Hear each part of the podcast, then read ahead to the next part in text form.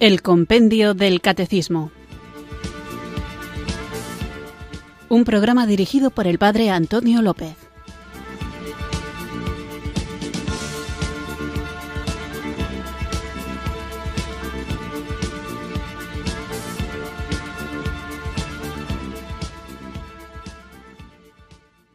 Muy buenas tardes, queridos oyentes de Radio María. Recibido un cariñoso saludo desde Irurzun, en Navarra, quienes sintonizáis una tarde más esta radio que cambia vidas, esta emisora de la Virgen, Radio María, para escuchar el programa El Compendio del Catecismo, nuestro espacio diario de formación católica en la que vamos profundizando en nuestra fe. Estamos dedicando estos programas a los laicos, al pueblo de Dios. Hemos hablado de la jerarquía y ahora estamos hablando de los laicos y una de las cosas que decía en el programa anterior a propósito del sacerdocio común de los fieles es que los laicos no están en la iglesia, no están en la iglesia, sino que son iglesia. Y una pregunta que puede surgir a este propósito de la que creo que ya hablábamos en el programa y trataba de responder, pero ahora lo hago de manera explícita en esta introducción, es saber qué lugar ocupa el cristiano, qué lugar ocupa la fe en una sociedad tan secularizada como la nuestra. Si el día de hoy la Iglesia tiene un papel que vaya más allá de lo cultural. La respuesta obviamente es que sí.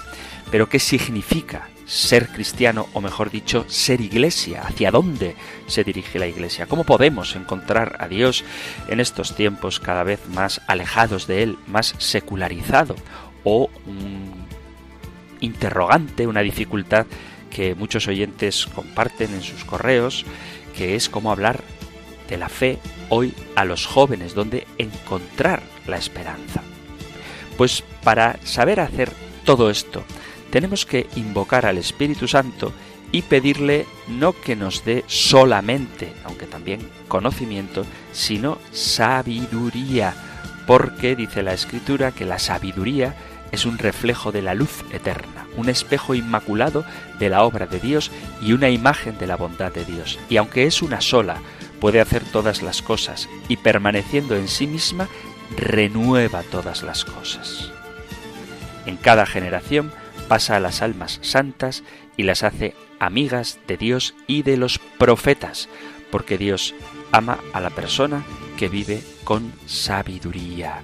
Nuestra misión en el mundo, la de toda la Iglesia, la de quienes somos Iglesia, jerarquía y laicos, es leer los signos de los tiempos para saber dar desde la sabiduría una respuesta adecuada y tenemos que comprometernos con la situación real en la que Dios en su divina providencia nos ha puesto sin miedo.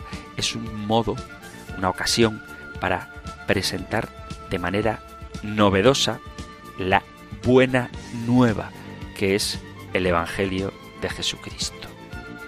Es verdad que el mundo cambia rápidamente, pero también es verdad que son muchas las personas, incluso jóvenes, que se preguntan cuál es el significado y qué da valor a sus vidas. Muchos se sienten perdidos y sin esperanza, pero llevan dentro de sí la semilla de la fe, aunque sea de manera implícita, porque nos hiciste, Señor, para ti, y nuestro corazón está inquieto hasta que no descanse en ti.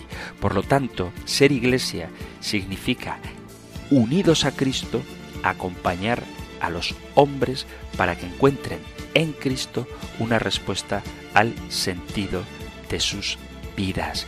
Y es tarea de los laicos buscar espacios para ejercer este momento de encuentro que se convierte en un momento de anuncio. Y precisamente de esto del anuncio hablaremos hoy, pero antes invoquemos a aquel que otorga sus dones, entre ellos el de sabiduría, para que podamos llevar a cabo en el mundo aquella tarea que Él nos manda, para que podamos ser en el mundo aquello para lo que Dios nos ha unido a sí mismo en su Hijo Jesucristo.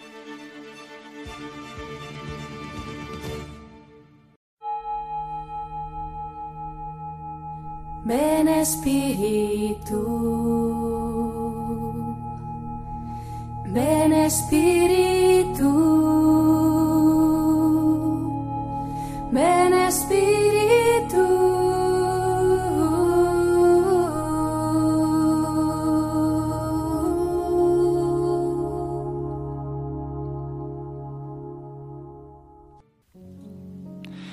Oh Dios, Padre, Creador y Señor de la vida.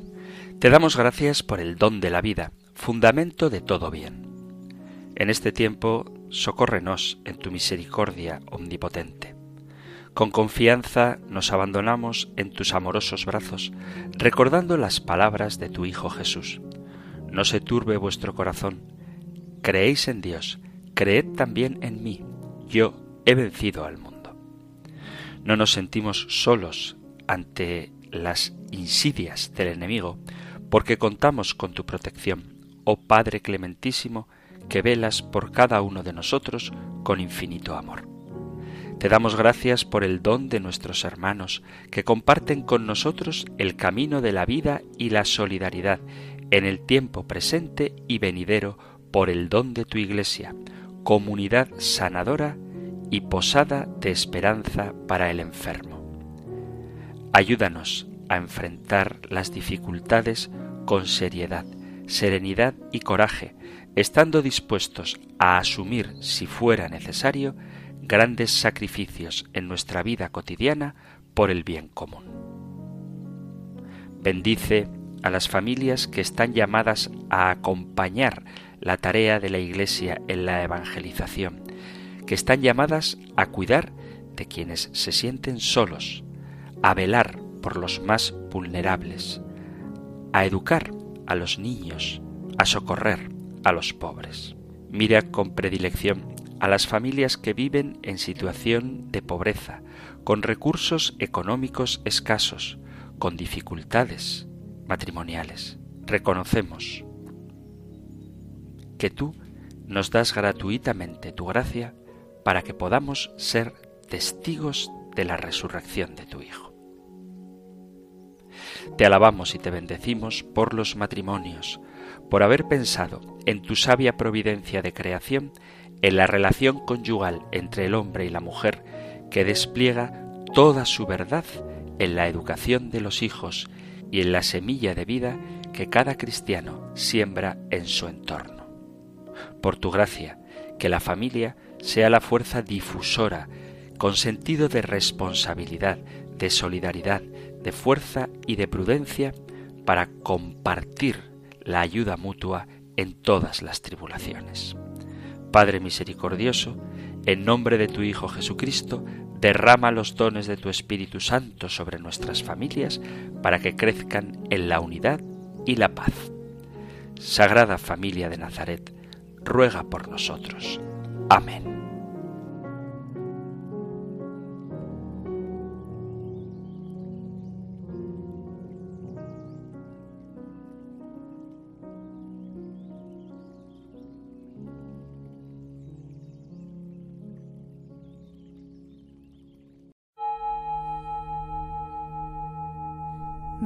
Ven Espíritu,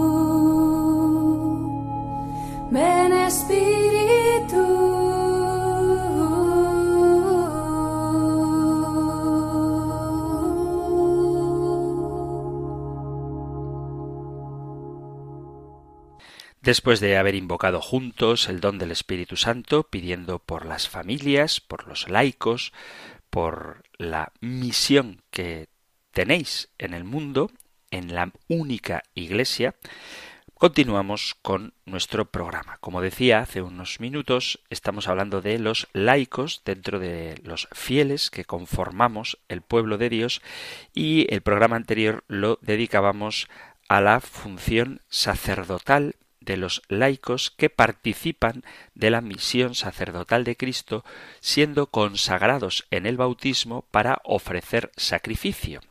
Y ser consagrados significa pertenecer a Dios y ofrecer sacrificios significa hacer sagrado, es decir, ofrecer a Dios todas las realidades del mundo en la que los laicos viven. Y continuamos avanzando con el programa con otra de las grandes cosas que nos aporta el bautismo, una misión muy olvidada en ocasiones y muy rica. Lo que vamos a tratar hoy lo encontráis en el Catecismo Mayor en los puntos del 904 al 907 y en el 942. Nosotros escuchamos ahora la pregunta 190 del compendio del Catecismo. Número 190. ¿Cómo participan los fieles laicos en la misión profética de Cristo? Los laicos participan en la misión profética de Cristo cuando acogen cada vez mejor en la fe la palabra de Cristo y la anuncian al mundo con el testimonio de vida y de la palabra, mediante la evangelización y la catequesis. Este apostolado adquiere una eficacia particular porque se realiza en las condiciones generales de nuestro mundo.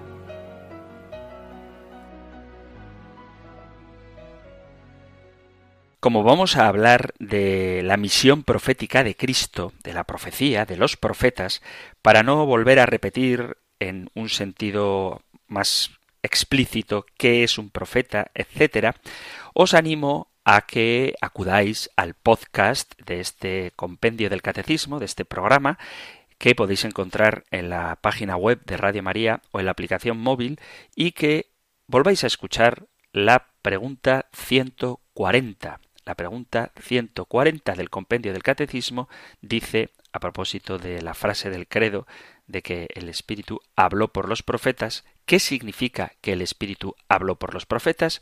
Con el término profetas se entiende a cuantos fueron inspirados por el Espíritu Santo para hablar en nombre de Dios la obra reveladora del Espíritu en las profecías del Antiguo Testamento haya su cumplimiento en la revelación plena del misterio de Cristo en el Nuevo Testamento.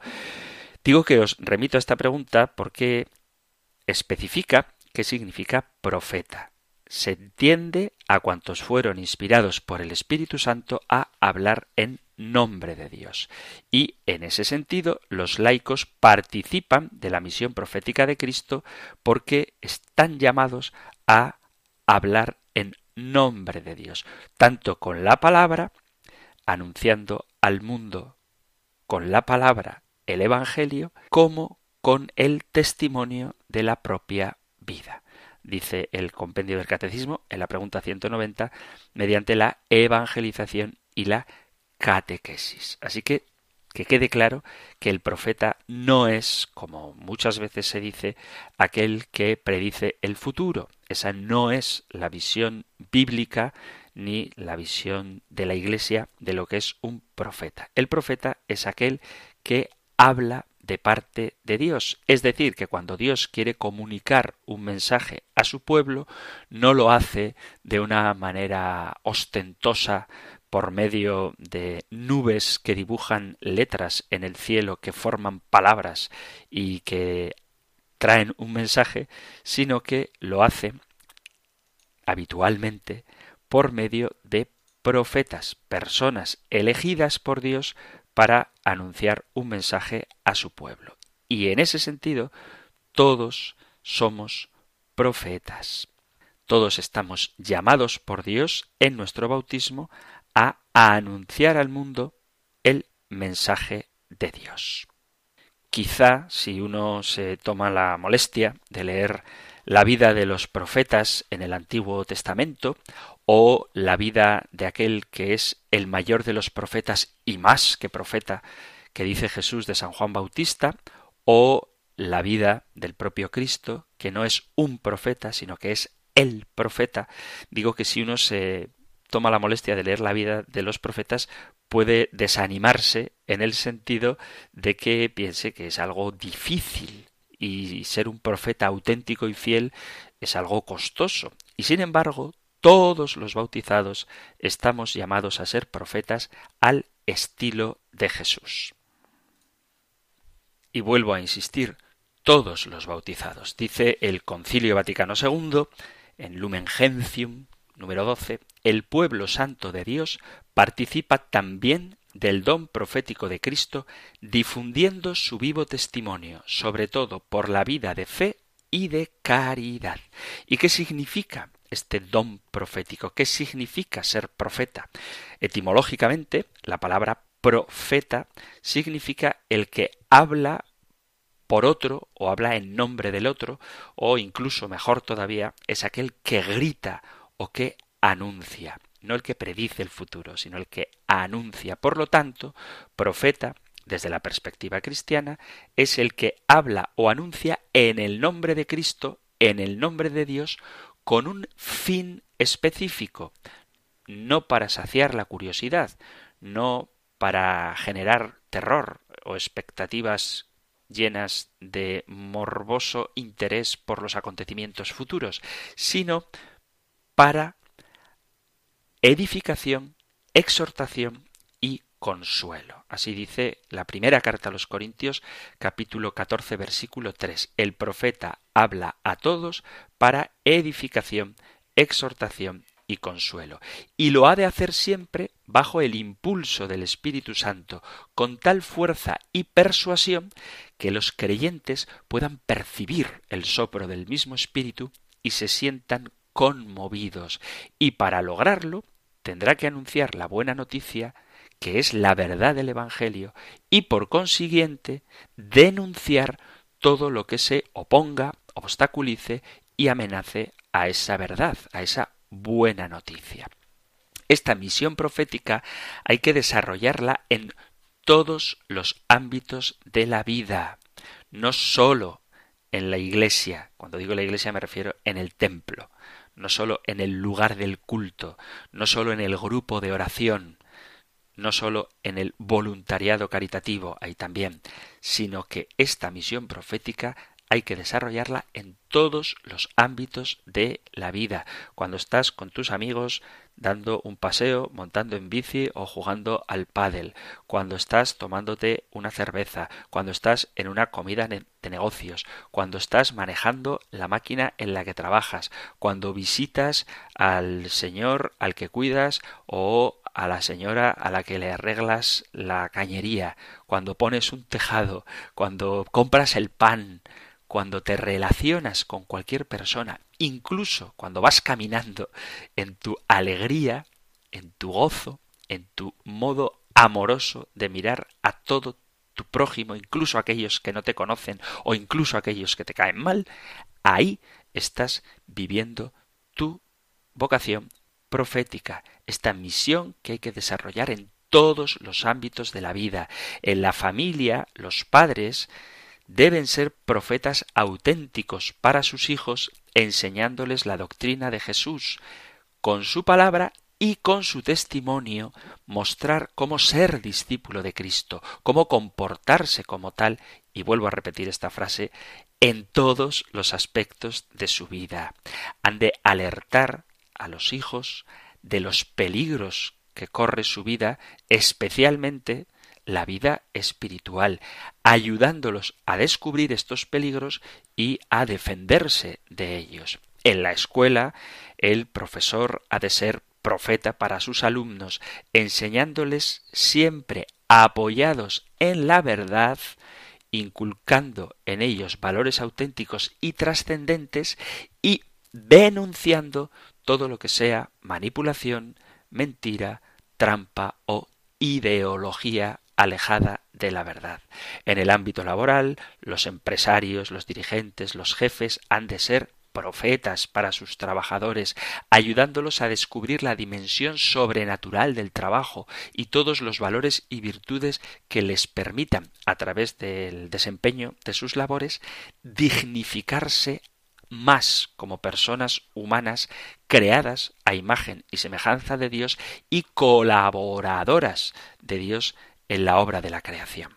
En el ámbito social, cultural y político, los líderes cristianos han de ser profetas al estilo de Jesucristo, buscando siempre contribuir al bien común, iluminados ellos e iluminando su ámbito con la verdad, manifestada tanto de palabra como con el ejemplo, para luchar siempre por la justicia, la solidaridad y la promoción de la persona humana como criterio último de toda su actividad.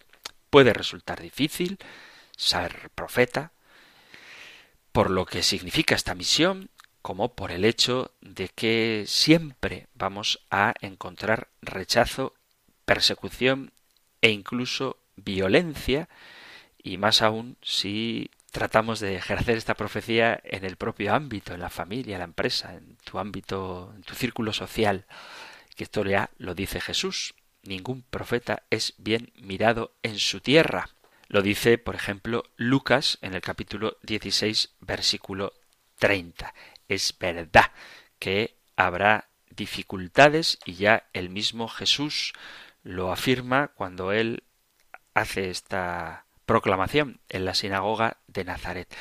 Pero esta dificultad no tiene que hacernos sucumbir a la tentación de declinar o ceder a lo que los demás dicen o imponen, porque hemos sido ungidos con el crisma en el bautismo para entrar a formar parte del pueblo de Dios y participar del ministerio de sacerdote, que ya lo hemos visto, de profeta, que lo estamos viendo, y de rey, que ya lo veremos.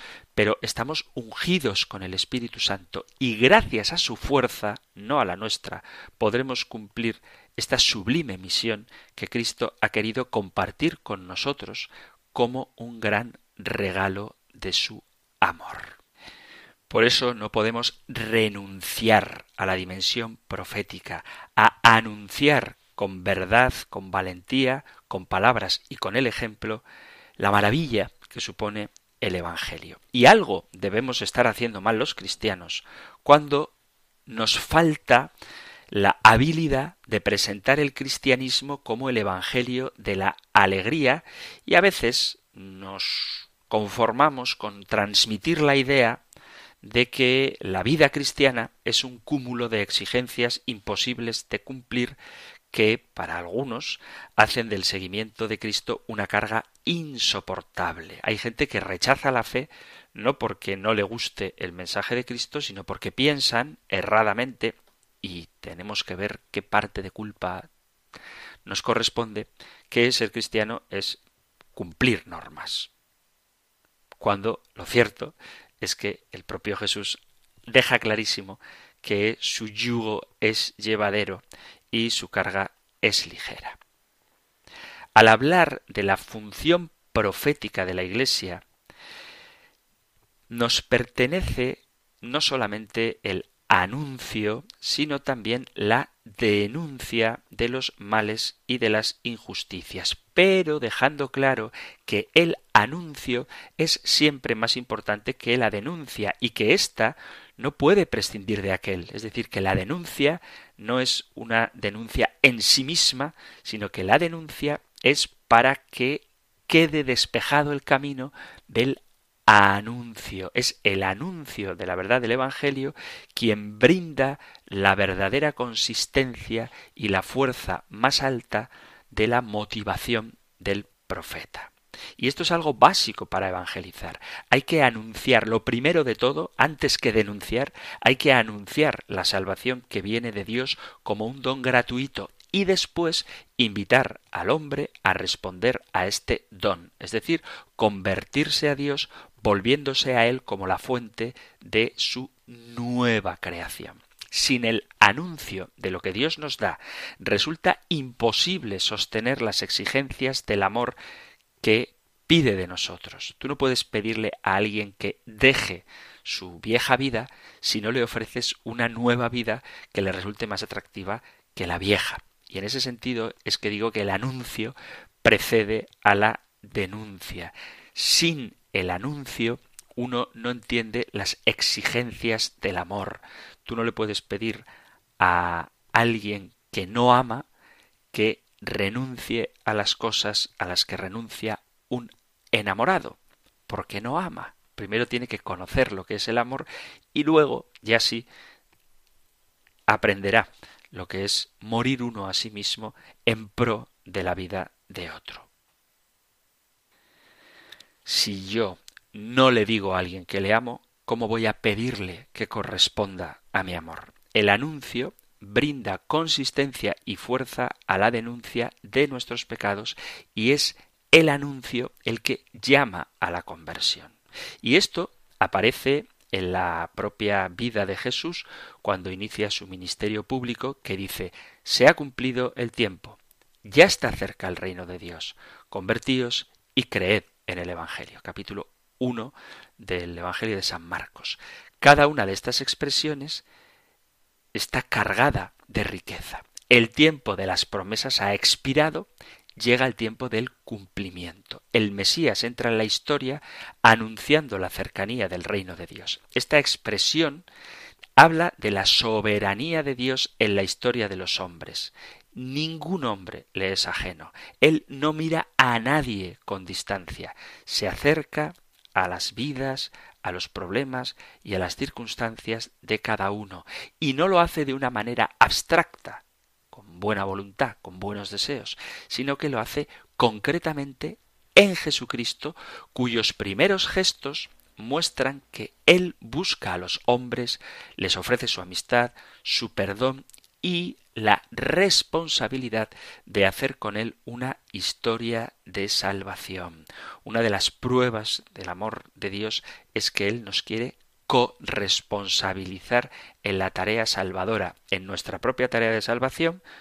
Dios, dice San Agustín, que te creó sin ti, no te salvará sin ti, pero también en la obra de la salvación del mundo y por eso convierte a sus primeros seguidores en pescadores de hombres, sana a los enfermos y esto es un signo de una salvación que va más allá de lo meramente físico, sino que alcanza hasta las enfermedades del espíritu.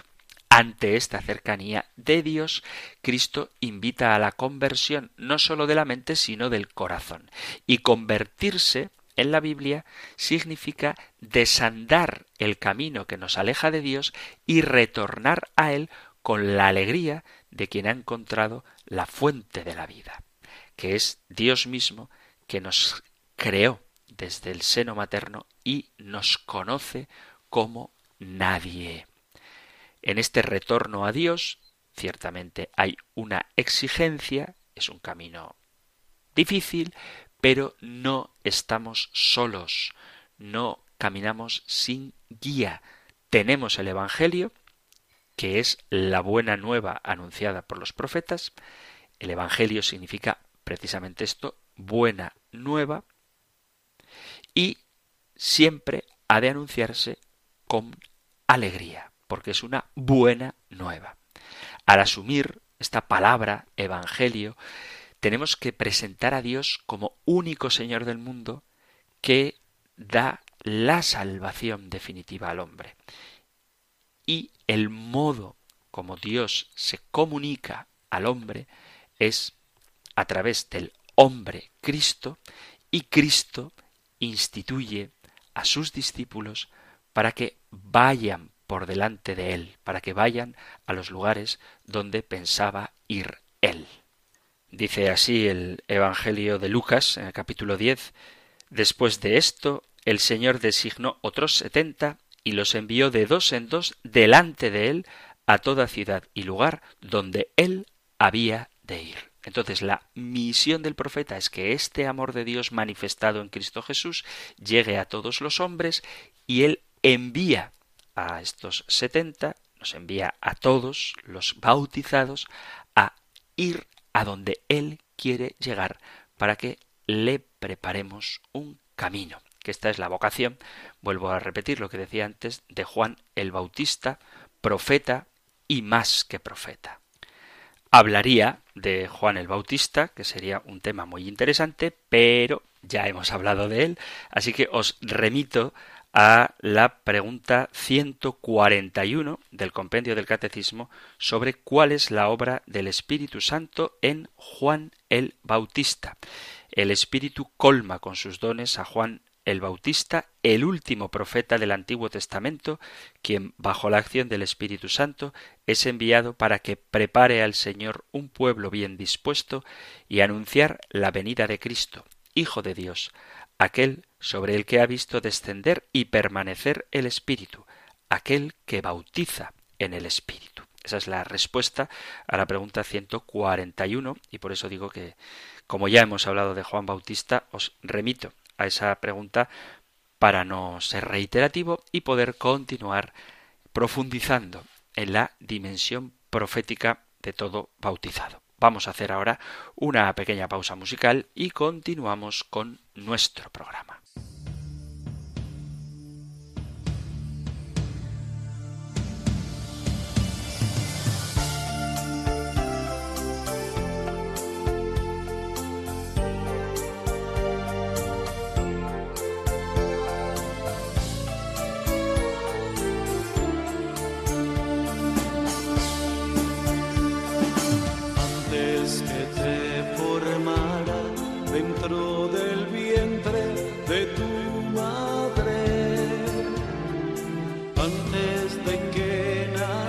te conocía y te consagré para ser mi profeta de las naciones. Yo te escogí, irás con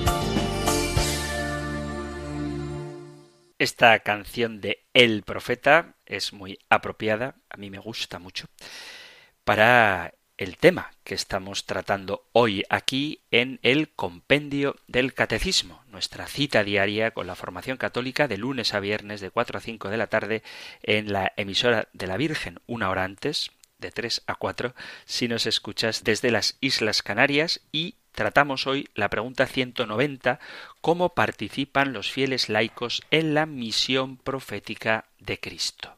Lo que hemos visto es que ser profeta no significa preanunciar hechos futuros. Profeta no es tan solo el que predice de antemano lo que va a suceder, sino sobre todo, ante todo, el que habla en lugar de otro. No el que habla antes que otro, sino el que habla en lugar de otro. El profeta judío era propiamente el que hablaba en nombre de Yahvé, en nombre de Dios, y que proclamaba sus alabanzas, que predicaba su doctrina y anunciaba sus decretos. Era el heraldo, el intérprete del Señor. Es cierto que normalmente el Señor gobernaba a su pueblo Israel a través de legisladores, pero a veces quería manifestar voluntades concretas y para ello recurría a los profetas no pidiéndole un servicio, sino dándole una orden concreta. Le envía, por ejemplo, a hablar delante de una asamblea sin que nadie le hubiera invitado. Por ejemplo, esto lo podéis leer en el capítulo 18 del Deuteronomio, cuando manda a Moisés a ir a un lugar donde a él no le apetece. Y esto es lo que ocurre también con los profetas, que estamos obligados a ir a las plazas, a las calles, a los palacios, a veces como personas importunas o aguafiestas. Y el Señor se vale ciertamente de los profetas para predecir el futuro, pero sobre todo un futuro en orden a la salvación o como prueba de la autenticidad del profeta. De ahí que los profetas del Antiguo Testamento hablaran de lo que después sucedería en Cristo y en la Iglesia. Si es verdad que Dios habló por los profetas, lo cierto es que Jesús es el profeta definitivo, porque habla y actúa con autoridad. No solamente habla en el nombre de Dios, no solamente dice las palabras de Dios, sino que Él mismo es la palabra de Dios, el verbo hecho carne. Y Jesús habla con todo el poder de la majestad divina, no sólo el que enseña la verdad, sino el que es la verdad misma, no solamente el que muestra o marca el camino de la vida, sino que Él mismo es el camino y la vida. Jesús habla con autoridad y lo hace con palabras comprometedoras, con una vida consecuente con las palabras, con unos hechos que hacen realidad esa vida y esas palabras. Jesús, con su palabra, con su vida y con sus milagros, termina con la enfermedad física, expulsa a los endemoniados, entrega su vida por amor a los hombres, perdona a los pecadores, acoge a los que están excluidos, volviéndoles no solamente a la sociedad, que a veces cuando se habla de esto de Jesús atraía a los excluidos, es verdad, es verdad, pero hay que recordar que Jesús atrae a los excluidos hacia Dios, no únicamente a un grupo social, sino a la comunión con Dios. Y todo bautizado participa del profetismo de Jesús. No sólo los sacerdotes son profetas, todos los bautizados, todos los laicos, debemos ofrecer a Dios nuestros labios, de modo que el Señor pueda seguir predicando por medio nuestro durante el transcurso de la historia, expulsando también la enfermedad, los demonios, la enfermedad física si se puede, pero la enfermedad moral, el pecado, la tristeza, la soledad, todo eso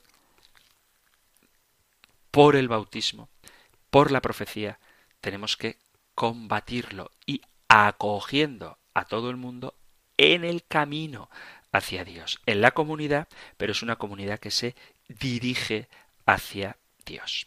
Así que participamos del profetismo de Jesús en tanto en cuanto que como Jesús anunciamos cuál es la voluntad de Dios para el mundo.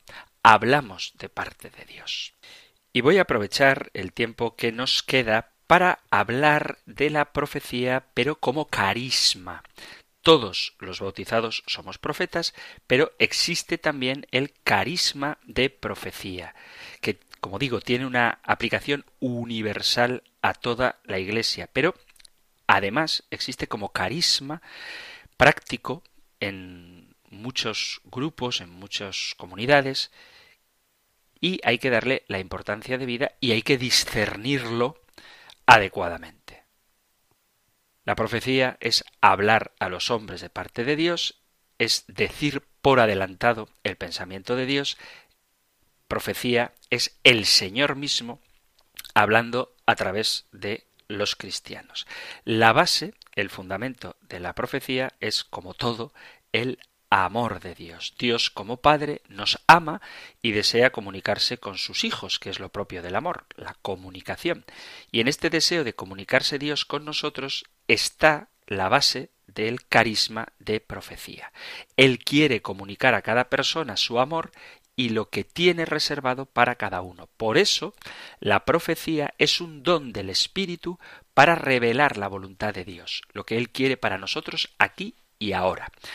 Nuestro mundo, lleno de sufrimientos y tristezas, necesita descubrir quién es Dios, y Dios se manifiesta de muchas formas, y una de ellas es la profecía.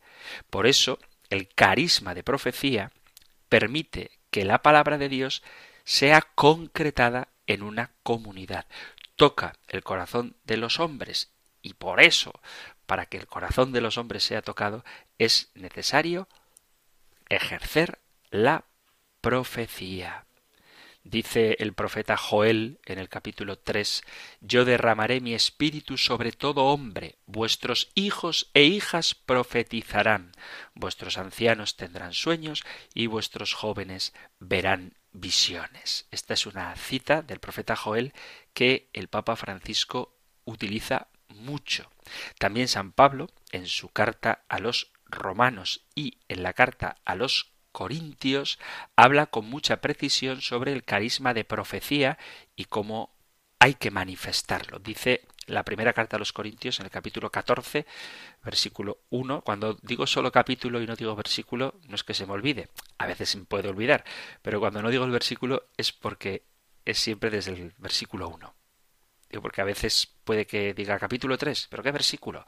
Pues si solo digo capítulo 3, es versículo 1 de Joel.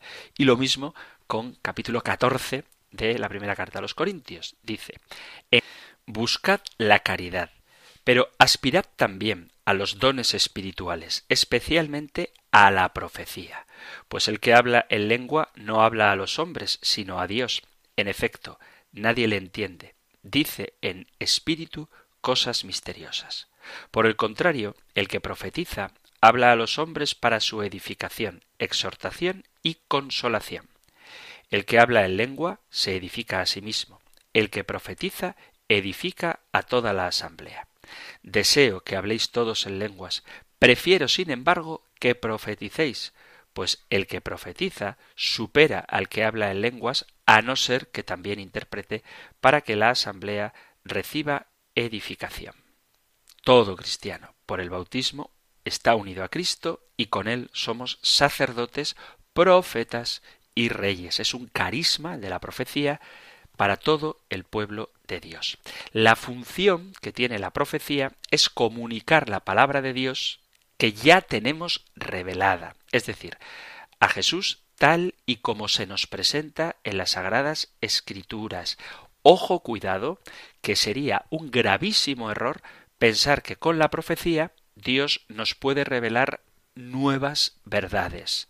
La revelación terminó con el Apocalipsis y la profecía lo único que hace es iluminar la revelación que ya tenemos.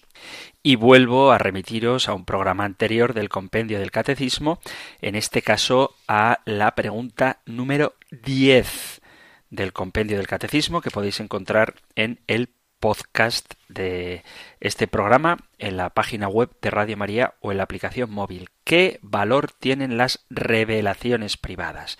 La profecía es un don del Espíritu, pero no se puede pretender profetizar nuevas verdades reveladas, las porque no hay nuevas verdades reveladas y que hay una profundización, una iluminación en lo que ya se nos ha revelado. Pregunta número 10 del compendio del catecismo. ¿Qué valor tienen las revelaciones privadas? Pues eso. Os remito a que escuchéis el programa dedicado a esta pregunta. Y lo digo, insisto en esto, porque me doy cuenta de que en algunos foros, en algunas páginas de Internet, en algunos artículos que se publican y que yo consulto, hay quien pretende que haya nuevas revelaciones, revelaciones que quizás sí están en consonancia con la revelación pública, con lo que la Iglesia enseña, con la tradición y con la Sagrada Escritura, que sí están en consonancia con ella, pero que añaden elementos nuevos y hay que evitar aceptar estas presuntas nuevas revelaciones porque ya tenemos todo lo necesario para salvarnos. Así que vuelvo a repetir que es un grave error pensar que con la profecía se nos pueden revelar nuevas verdades. ¿Cuál es la función de la profecía? Pues según el texto de la primera carta a los Corintios capítulo 14, la función de la profecía sería hablar a los hombres, edificar la comunidad, exhortar en la fe, animarnos, reconfortar en los sufrimientos y construir el cuerpo de la Iglesia. Siendo la profecía una manifestación del amor de Dios, que esto está siempre en el fondo de todo lo que la Iglesia hace y vive, el contenido de una verdadera profecía nunca es acusador, antimisericordioso o condenatorio. Otra cosa es que la profecía te advierta de cuáles son los peligros a los que te lleva una vida alejada de Dios. Otra cosa que ya hemos visto es la denuncia por parte del profeta de todo aquello que se opone al reino de Dios, pero siempre dentro de la invitación a la conversión, no una acusación que trata de humillar a la audiencia, sino una denuncia que trata de hacer caer en cuenta del peligro para la propia salvación que se está corriendo si uno vive en contra de los designios del Padre. La profecía nunca condena, sí que llama a la conversión y, repito, advierte de los peligros que corre quien se desvía del camino de la voluntad de Dios, pero nunca da por perdido a nadie, nunca condena. ¿Cómo se presenta la profecía? Pues quien tiene este carisma de la profecía puede tener en su interior una imagen o una visión que necesita ser interpretada. También puede aparecer en forma de pensamiento o de emoción interior o como un impulso que toca mi sensibilidad o también, y de esto ojalá que tengamos ocasión de hablar, en lenguas. Siempre, el, el hablar en lenguas, siempre con la condición de que haya quien las interprete. Normalmente la profecía es una idea que viene a la mente sin buscarla y que no tiene nada que ver con mis pensamientos. Además, viene con una fuerza que me impulsa a decirla, pero ojo, no me obliga a decirla. Ningún don del Espíritu Santo es anulador de la libertad del hombre. Y esto lo digo también porque, sobre todo en el contexto pentecostal, creo que en la renovación carismática católica no se da, pero estad atentos para que no se dé, hay quien es como poseído del espíritu y empieza a convulsionar o a bailar o a temblar como si dejara de ser dueño de sí mismo. Eso no es del Espíritu Santo. El Espíritu Santo no anula a la persona, no aniquila la propia identidad y no obliga a nada. Otra cosa es que te mueva interiormente, pero no te obliga. Por eso, cuando algo llega como profecía, hay que aplicar la inteligencia. no es una ciencia exacta, podemos equivocarnos y por eso exige prudencia y una vida muy en el Señor para no quedar a merced de sentimientos humanos, de propias inclinaciones, de nuestra psicología, para lanzarnos corriendo a decir algo que puede ser idea tuya, no de Dios, corriendo el riesgo, como digo, de equivocarnos. Si siempre te equivocas, pues probablemente es que no tienes el don carismático de profecía. El carisma profético, como todos los carismas, evolucionan, crecen y se desarrollan. Y por eso hay que perder el miedo a ejercer estos carismas aceptando que somos instrumentos de Dios y que puede haber alguien por ejemplo, la autoridad de la Iglesia, que te diga que te has equivocado. Y una forma de saber que estamos en el Espíritu de Dios es mantener la obediencia a la Iglesia. Esto con respecto al carisma de profecía que, de alguna manera, todos los bautizados tenemos, porque vuelvo a repetir, estamos llamados a anunciar la palabra de Dios. Alguien podría poner la objeción de temer que con su pobre vida no se atreva a compararse a los grandes profetas del Antiguo Testamento, pero hay que decir que cualquier cristiano tiene más autoridad para ejercer su misión profética que cualquiera de los profetas del Antiguo Testamento. Quizá esto pueda resultaros llamativo y digáis, pero yo no hago milagros. Bueno, pues San Juan Bautista no hizo ningún milagro y es el mayor de los profetas y San Juan Bautista ni Zacarías, Ezequiel, Isaías, Oseas, Joel, Amós o ninguno de los profetas sabía tanto de Jesucristo como sabemos nosotros los cristianos. Ningún profeta ha podido participar del cuerpo de Cristo como podemos participar los cristianos. Ningún profeta ha conocido la revelación plena, ningún profeta del Antiguo Testamento ha conocido la revelación plena que se nos ha dado en Jesucristo como la conocemos nosotros. Por eso, el más pequeño en el reino de los cielos es más grande que Juan el Bautista tal y como dice Jesús en el capítulo 11, versículo 15 del Evangelio de San Mateo.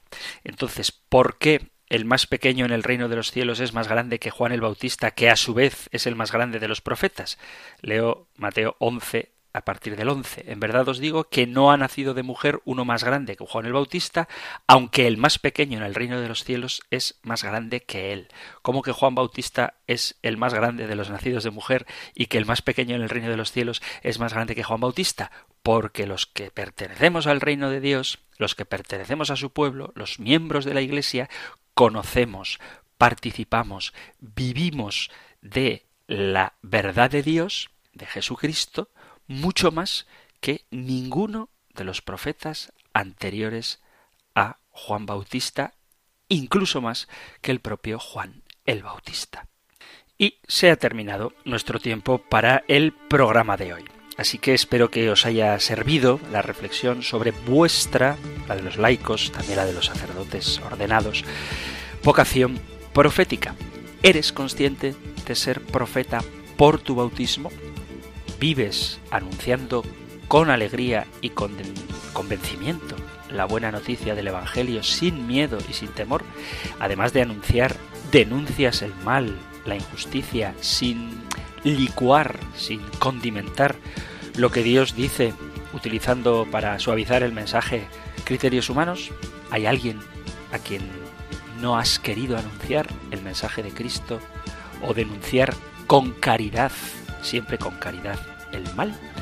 Bueno, si queréis contestar a estas preguntas que os formulo, si queréis compartir cualquier idea o si queréis formular vosotros vuestras preguntas, tenéis el correo electrónico compendio arroba radiomaria.es, compendio arroba radiomaria.es o el número de teléfono para WhatsApp 668 594 383 668 594 383. Terminamos ahora con la bendición del Señor. El Señor te bendiga y te guarde, el Señor ilumine su rostro sobre ti y te conceda su favor, el Señor te muestre su rostro y te conceda la paz. Muchísimas gracias por estar ahí, gracias por escuchar el compendio del catecismo y si queréis volveremos a encontrarnos en un próximo programa.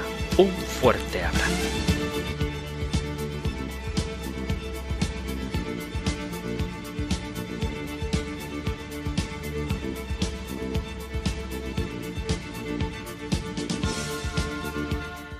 El Compendio del Catecismo. Un programa dirigido por el Padre Antonio López.